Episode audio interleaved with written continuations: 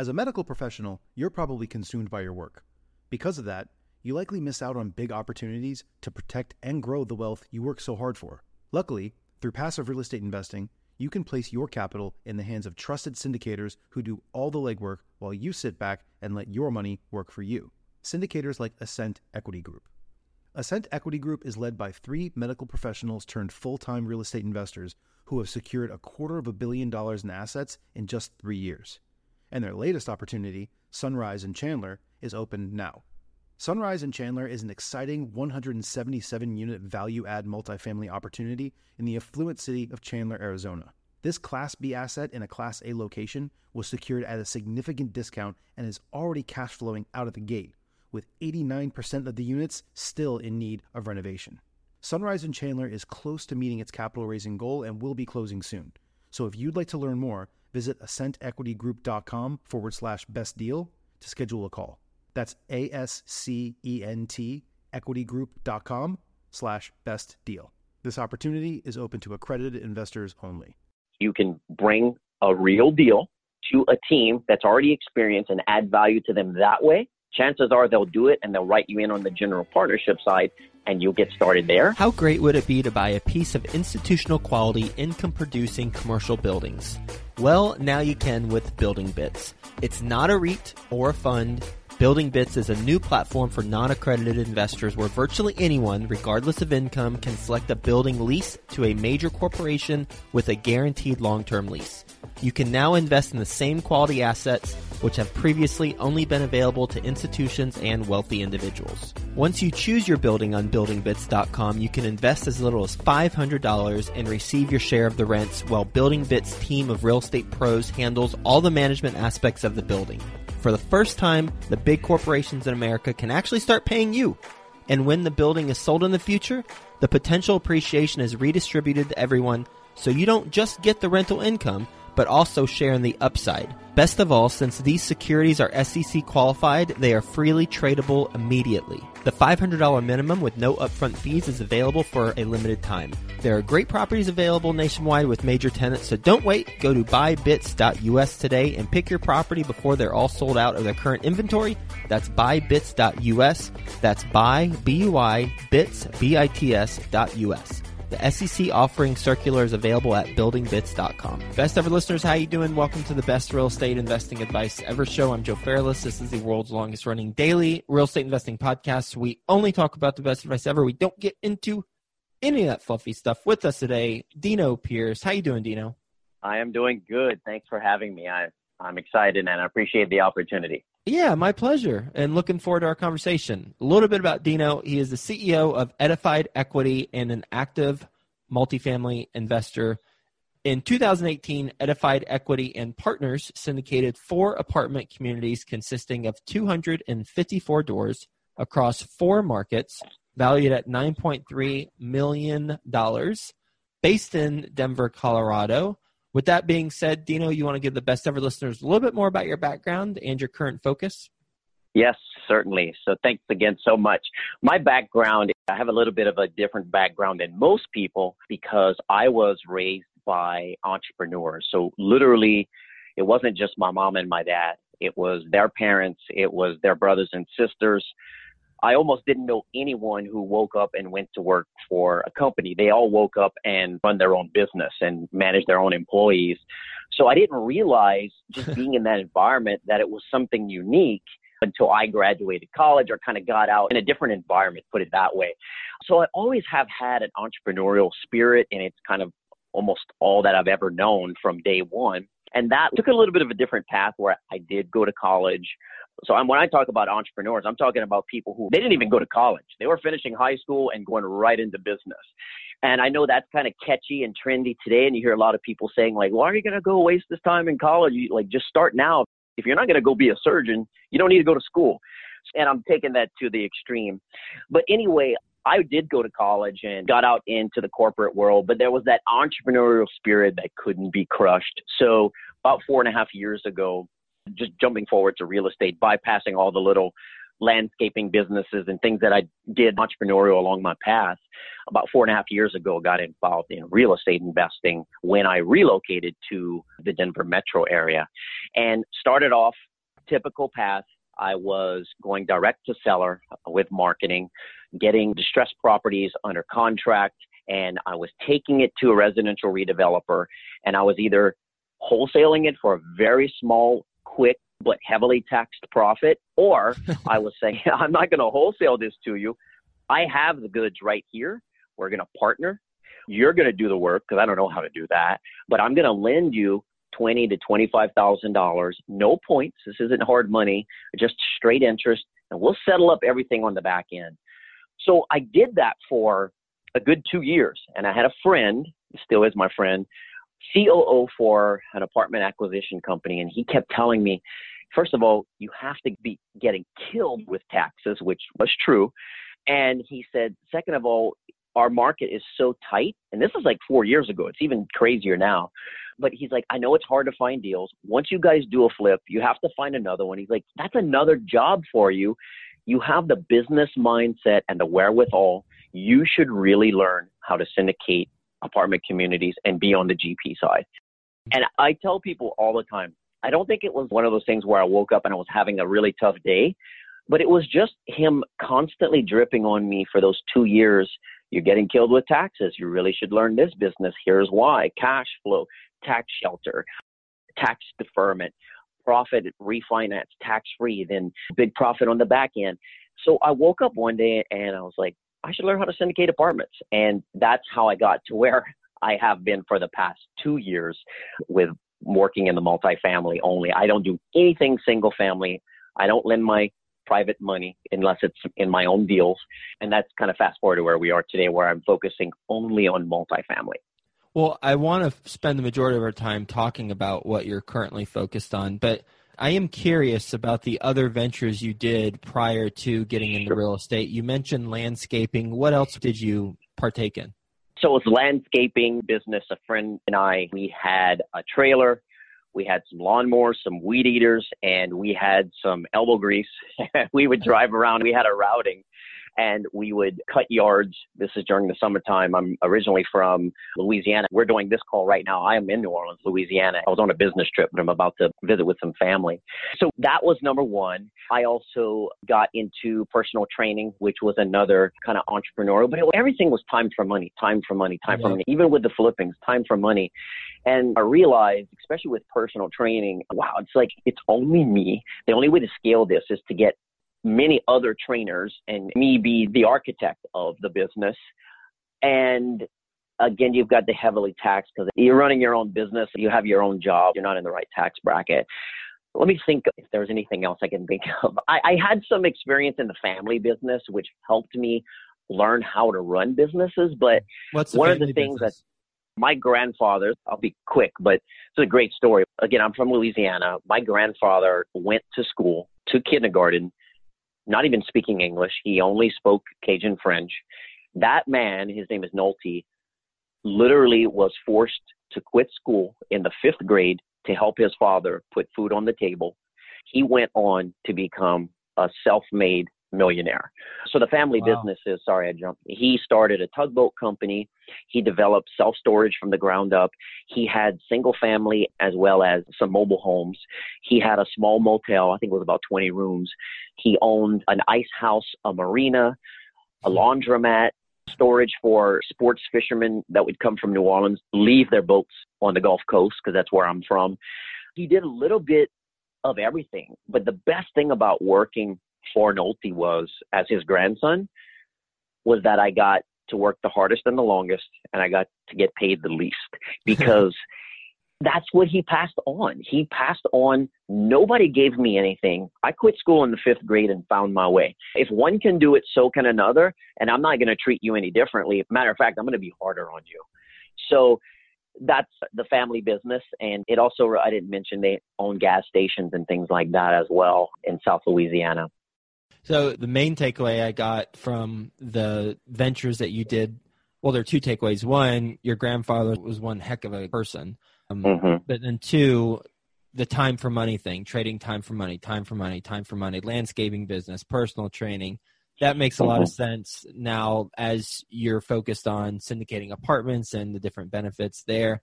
So let's talk about the deals that you did last year. When I read your bio, it said you did four apartment communities consisting of 254 doors across four markets. First question mm-hmm. is How did you come across the opportunities in four different markets?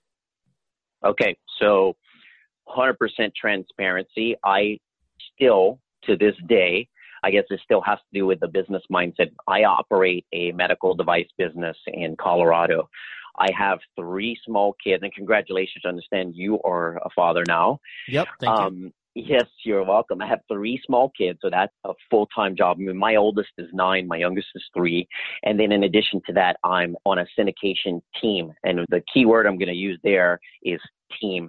So I don't do this alone. I actually have a partner who is really good at networking with brokers, getting off market deal flow or word of mouth from property management companies. We might be looking at something that maybe zero eyeballs are on except us, three to five grooves, but it's definitely not something that's going out to an entire broker's A list or on LoopNet. So the deals came, they were pocket listings or off market from relationships that my partner had. I actually, of those four deals, I don't take credit for identifying and finding them initially. Okay. Who's your partner?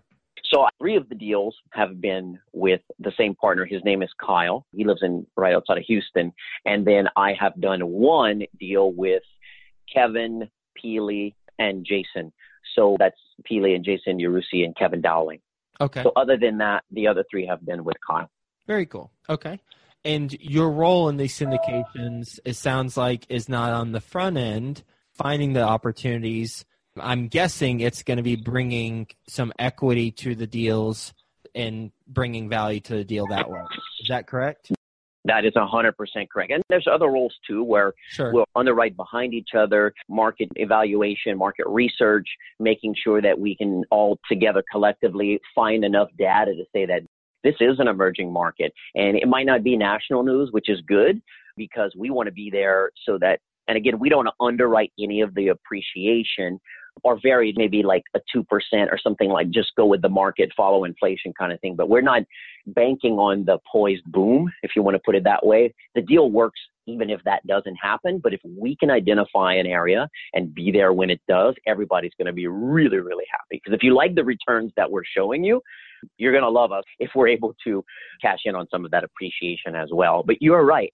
What I did, and I'll be upfront with you, you motivated me. I read an article and I've even posted, I blog on Bigger Pockets. I even reposted the link to that article. But you have a good article out there, and I think you recently updated it about thought leadership. And that's exactly how I started because when I got involved, I learned the business of syndication, how to underwrite deals and network and talk to investors.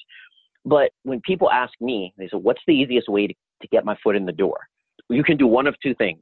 You can bring a real deal to a team that's already experienced and add value to them that way, chances are they'll do it and they'll write you in on the general partnership side and you'll get started there. Or you can bring your network's money to the table and add value that way. I think those are two of the easiest ways and quickest ways to get started. That thought leadership article that you wrote, I just jumped in and I started blogging, I started podcasting, I started my own closed, purely educational Facebook group. I'm not pitching deals or anything there, writing articles on LinkedIn. Now I just got on Instagram. I also have a YouTube channel, taking one piece of content and modifying it slightly to fit those. I don't know, I probably just named about five different channels. Mm-hmm. You motivated me to do that and started just position myself as a thought leader. And start drawing attention as a credible source in the industry and even rewind back to before I had even done my first deal. How are you credible? Well, I'm credible because I'm leveraging the experience of my partners. It's just like if, if you and I did a deal together, you have 500 million in assets under management. And even if I've never done a deal, but I'm bringing, I don't know, $500,000 from my network to your deal, now, now I can automatically leverage you so when they say, well, how many deals have you done? Zero. But let me tell you about my partner here, Joe. And what he's done. And right there, it's instant completely makes sense. And that is the approach that I certainly recommend. And I'm glad you got a lot of value from that article. And that when I say approach I recommend, I mean that when you don't have the qualifications or experience, the best way to learn is by networking while you learn. And that's what you're mm-hmm. doing on Bigger Pockets at the events. So, how did you structure the deals on the GP side? So, the way we structured all except one was a straight split, anywhere from 70 30 to 80 20 split. That meaning, uh, best ever listeners, 70 to 80% of the cash flow, tax benefits, profits are going to the limited partners and the general partnership team for identifying, underwriting, qualifying for the loan, the whole nine yards, bringing all the other money to the table from the equity partners you didn't have to meet and build trust with. There's a lot involved, as you know. Right. We're keeping 20 to 30%, and we do a straight split for everything cash flow, equity across the board. That's how they were structured. Is that what you were asking? No, but no, sorry. no, sorry. So I, was asking about the GP side. So, okay, you do 70 yeah. 30 or 80 20 split, cool. But on the GP mm-hmm. side, for you bringing what you brought, what did mm. you get in compensation for that? We have a certain percentage carved out for everyone's role. And usually for, of course, it's more than equity, like we talked about before, but sure. we usually have about, let's use a rough, roughly 20 to 30% of the GPs. So if you take a 70 30 or an 80 20, that 20 now becomes the GP's 100. We'll take about 30% of that and carve it out for the equity, the capital raiser, the investor relations team, however you want to call it. Cool. And how much equity did you bring in total across those four deals? I haven't put the pencil to it to the T, but north of a million last year collectively. Cool. So around a million. Little, around the, yeah, a little over a million. A little over a million dollars. And of that amount, which investor? I'm obviously not asking you to name names, but just thinking about that investor. How did you meet him or her? The investor who invested the most. I didn't yeah. add the important part of the question. the investor who invested yeah. the most. How did you meet him or her? Yeah, I'm so glad you said that because I crunched the numbers and I don't have them memorized, but it, it was enough math for me to know this is the direction you need to go in. So it was something like 65% of the people who invested with me I had met online, over the phone, that kind of thing. However, when I put the pencil to it, it was almost 90 or more of the people that actually invest money with me, even though we met that way, we ultimately met up one on one, face to face at a coffee, a lunch, or at a meetup. So the person I'm thinking of, we actually met at a meetup that ended up later, about two weeks later, to a coffee and then to the investment because there's the levels of trust that you have to climb. Like they have to like the asset class, then they have to have trust in the team, and then the team has to show them the right deal. Mm-hmm. But what I'm trying to say is, even though I have all these methods of thought leadership, the reason I created a meetup group this year, I failed to mention that when we talked about my sure. avenues of thought leadership. But the reason I created a meetup group this year is again because when I put the pencil to it, the people who actually put money into the deal, it was over 90% had actually met me face to face later on. Mm-hmm. What meetup did you meet this person at? The first time I met this person, it was at the Denver Apartment Network meetup group. Okay and then that person you met at a meetup apartment networking group mm-hmm, you mm-hmm. met up with them a couple weeks later had coffee and then they ended up investing have they invested in multiple deals not yet but they invested a, a nice chunk in this one and we are meeting actually we're going to have dinner before your best ever event coming up and with my partners also attending so we're going to go to a just kind of like a one-off one-on-one dinner and talk about future opportunities because we have a few other deals in the pipeline.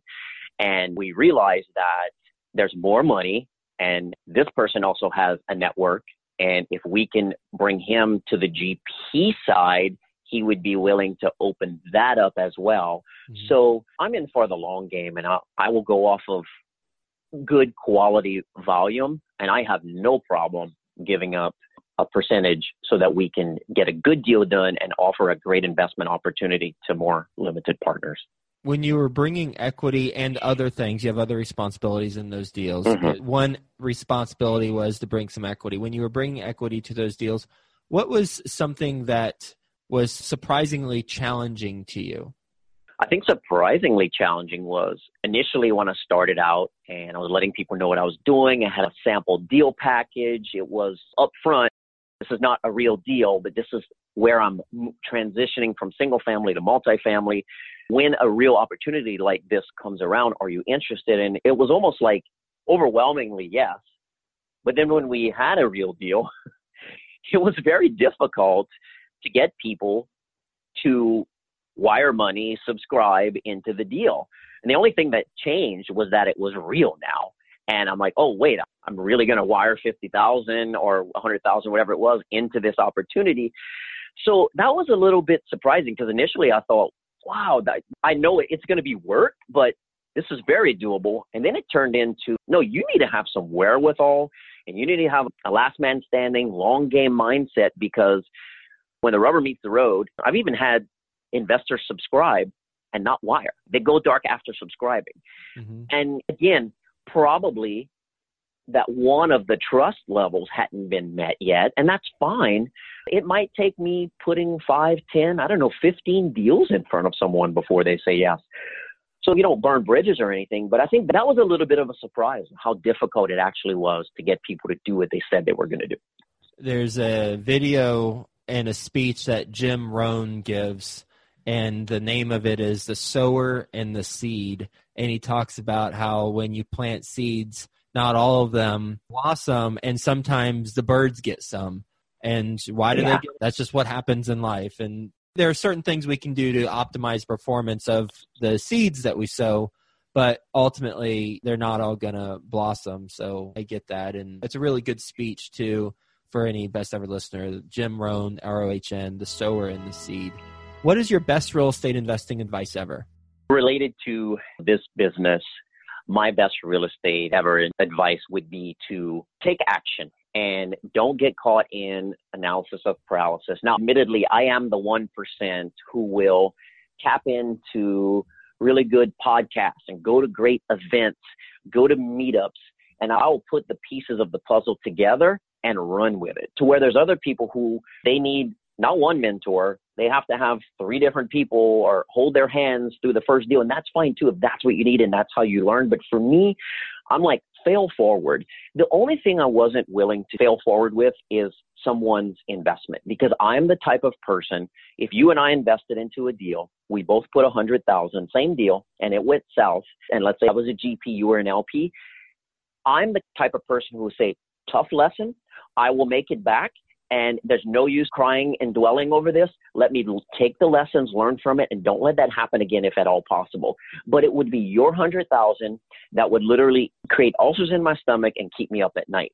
So I wasn't willing to let people invest into a deal I was involved would with without having a what I paid back to you.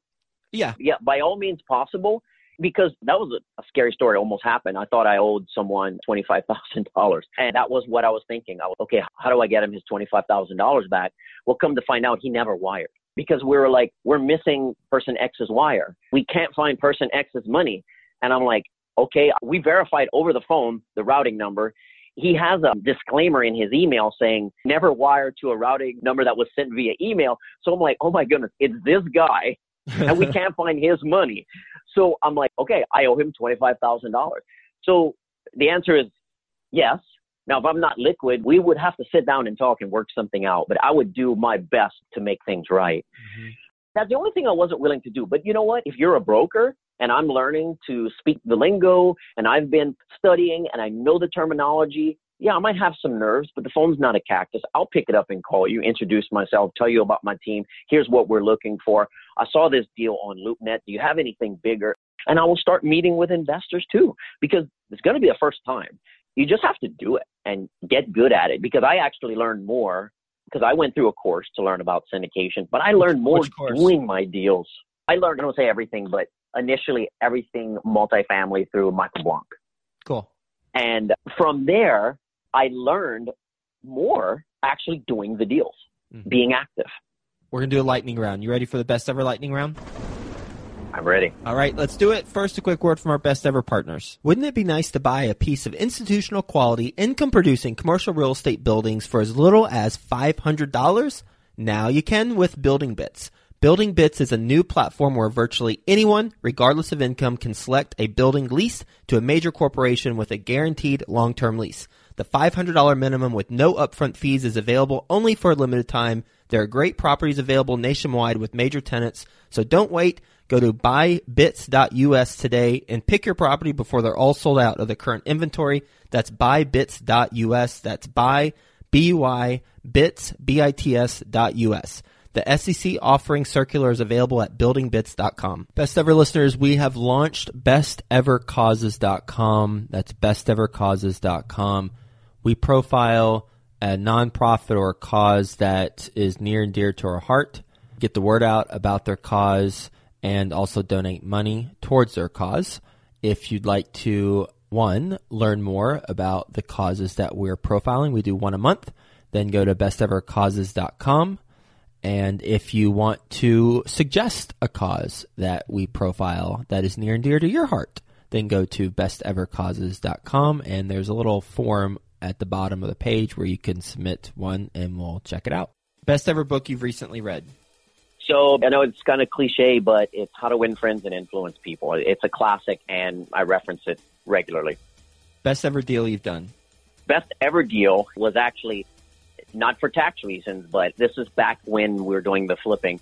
I actually found the lead. It was free. It was from Craigslist for sale by owner. Father passed. The daughter didn't want anything to do with his investment portfolio. Made an offer. They said no. We'd rather have an open house and take the highest bidder. But me being me, followed up after the open house. I just sent a text message and say, "How did it go?" And she wrote back and she says, "It's sold." And I was like, okay, well, good for her. And then about five seconds later, she says, to you. I was like, okay, now I'll see where we're going here. And long story short, I was tied up really busy at that time. She was happy with the purchase price. The residential redeveloper was happy with the purchase price. And me being in the middle experienced a $45,000 heavily taxed profit from scouring Craigslist for a deal. What's a mistake you've made on a transaction, real quick?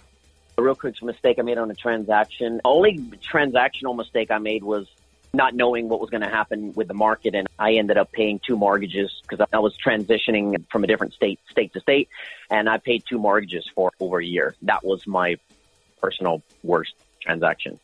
Best ever way you like to give back? Give back through, of course, the thought leadership I do complimentary mentor calls with people who are just getting started. I don't charge anything, just like giving them advice, let them know they can do it, constantly donating to good. You'll see, Joe. My kids have more than they'll ever need for toys. I told my son, I'm like, you want a birthday present? Then you have to pick five toys and you're going with me to Goodwill and we are giving this. So we donate Goodwill Salvation Army and that's how I like to give back. And how can the best ever listeners learn more about what you got going on? It's easy to get a hold. Very active on social media. So you can look me up on Facebook, Dino Pierce.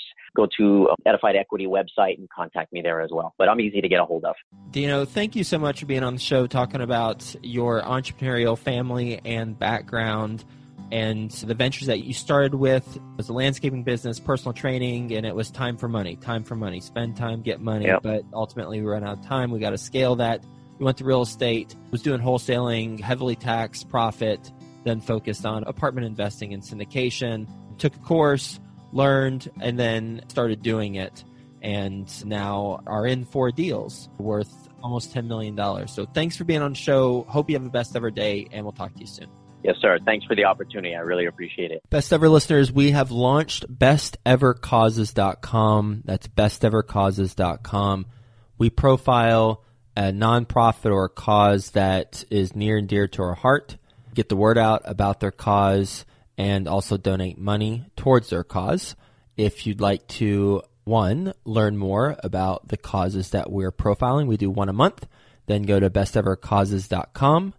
And if you want to suggest a cause that we profile that is near and dear to your heart, then go to bestevercauses.com and there's a little form at the bottom of the page where you can submit one and we'll check it out.